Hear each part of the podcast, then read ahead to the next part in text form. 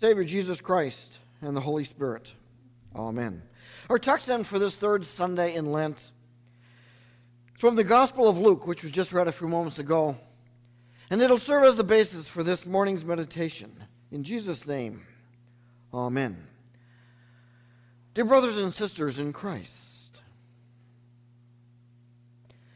as you were driving here this morning, what did you see? I'm sure that many of you have noticed a simple tree or two. And as you were driving here, I'm sure that you've also noticed that those trees along the road, they show no signs of life. You might even have noticed some big holes where trees once stood. More importantly, as you were driving along this morning, you might have encountered places where groves of trees have been cut down. All of this you see on one hand. But on the other hand, if you take a close look at your bulletin, you will see a fig tree, and it has leaves. But nowhere in there is there any fruit.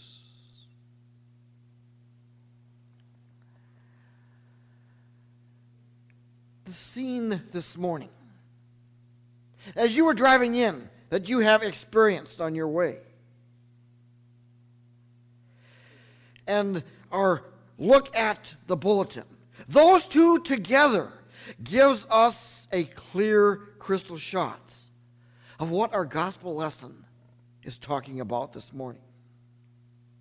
And that there are two ways in this world. There is the way of eternal damnation and of course, the other, which is eternal life. St. Augustine once wrote, Wherever we are, whatever we are, we are certainly not what we ought to be. Now, if you think about that for a moment, that's so true. We're not what we ought to be. Even St. Paul confirms this in Romans, the seventh chapter, the 15th verse, where he says, For what I want to do, I do not do, but what I hate, I always do. You see, Jesus begins his parable this morning by saying, A man had a fig tree planted in his vineyard. And he tells us the parable. Jesus expects us to understand that God is the one with the vineyard, and that we are the fig tree in that vineyard. God planted us in that vineyard. St. Paul the Apostle also reminds us that we are also being planted together. That means in Christ's death and in his resurrection. Like gardeners everywhere, God plants with the expectation of a harvest. And according to the sixth verse of our text, we see here that Jesus tells us that he came seeking, looking for fruits, and found none. Matthew chapter 3, verse 8 tells us the fruit that God seeks is for one to acknowledge their own sinfulness. And he asks God for forgiveness. But here's the thing the point which St. Paul is getting at. But not everyone or every plant bears fruits. And it's so true, isn't it? Just look around and you see a bunch of empty holes. People used to sit in these seats. Seats that used to be occupied by someone whom God Himself planted that person there. So we have to ask the question today when did those holes appear? For some, it had been months. Others disappear a year or more, or two or three ago. But now, how many of us have really noticed? The question I have is did we fail these living trees, whom God Himself planted in the likeness of Christ's death and resurrection? Did you and I ever offer them extra life saving attention that they need to produce fruit? And did we ever dig around them, if you will, fertilizing their roots and adding water so that they may grow? Did we as a congregation give them everything they need to be full and thriving and fruit bearing? But there is a story to be told here. A story is told of a little boy who planted a oak tree when he was very young. He planted it there at his home in the backyard. And once planted, he visited it every single day. He gave it special attention. And he watered it daily.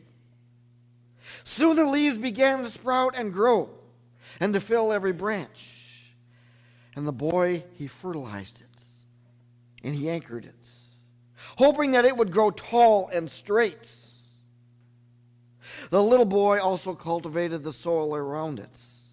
He removed the rocks and cut away the dead branches. Sometime down the road, as years passed, the tree grew and became strong. And soon the tree produced acorns, which provided food for many. The big leaves have created a safe place for many to gather. The little boy was so proud that tree grew to be so strong. However, as time went on, the young boy grew up and became a young man. And he soon went away, off to college, as it were. Years later, he returned to his home, and he found that the tree that he had planted as a child was now dead there were no acorns. The tree that he once planted was now gone. It was uprooted and blown over by the winds. The little boy began to weep. But through it all, the now young man couldn't believe his eyes. There, right in front of him, amongst all the debris, was a little remnant, a seedling that was growing. You see, that's how it is, isn't it? That is always our hope. It's our hope because, as we see in today's text, the tree of Jesus' innocent death now bears fruit for life. That isn't all who believe in Him. You see, here's the thing you and I were planted in the soil of God's vineyard, right here in beautiful Savior. You and I were planted in the soil of God's vineyard, which is His church. We're planted in God's vineyard so that you and I might mature and grow and bear fruit in His kingdom. Unfortunately, there are those who have become complacent.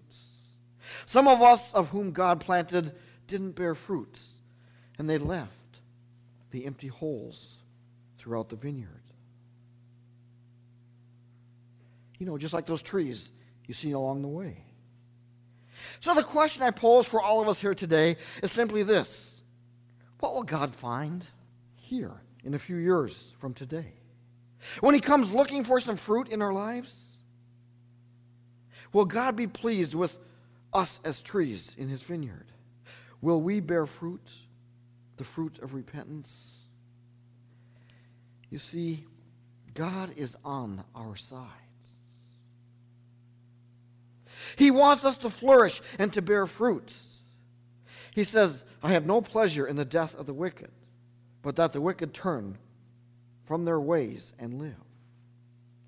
Therefore, my dear friends, Jesus intervenes and intercedes on our behalf. You see Christ's death right there on the cross, his resurrection from the dead, and his ascension into heaven. It gives us forgiveness, life, and salvation. It gives us another opportunity to bear the fruit of our faith. Through the law, Jesus digs down to the root and he exposes our sin. And through the gospel, he grants us forgiveness, blessings, life. You see, Jesus provides spiritual growth. And He enables us to grow and to bear the fruit of repentance. My dear friends, here's the thing the fruit from Golgotha's tree, it saves us. It is our call to go and to share our fruit to the world. You see, it is your obligation as well as mine to share the message of God's love and grace to all.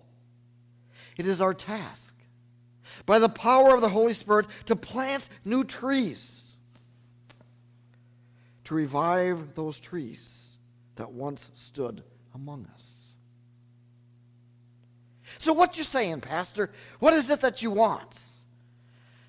I want you to call a friend, a family, a son, a daughter, a member that hasn't been here in a while.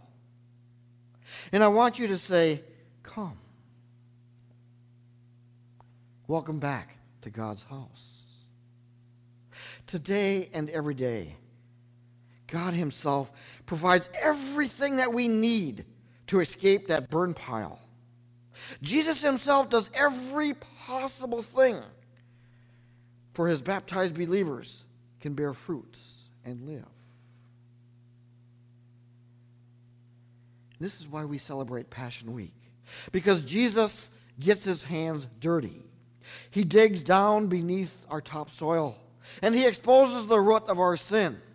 He makes us the old dried up tree bear fruits, come to life. And that, my friends, is acceptable to God the Father. Jesus, our Savior, has made the way of escape from the sin and evil of this world, and by his glorious resurrection, has indeed opened to us the way of everlasting life. That is the message that I want you to share. To help your brother and sister, your friend, your family, your son, your daughter, bear the fruit that we are called to do. In his name, amen.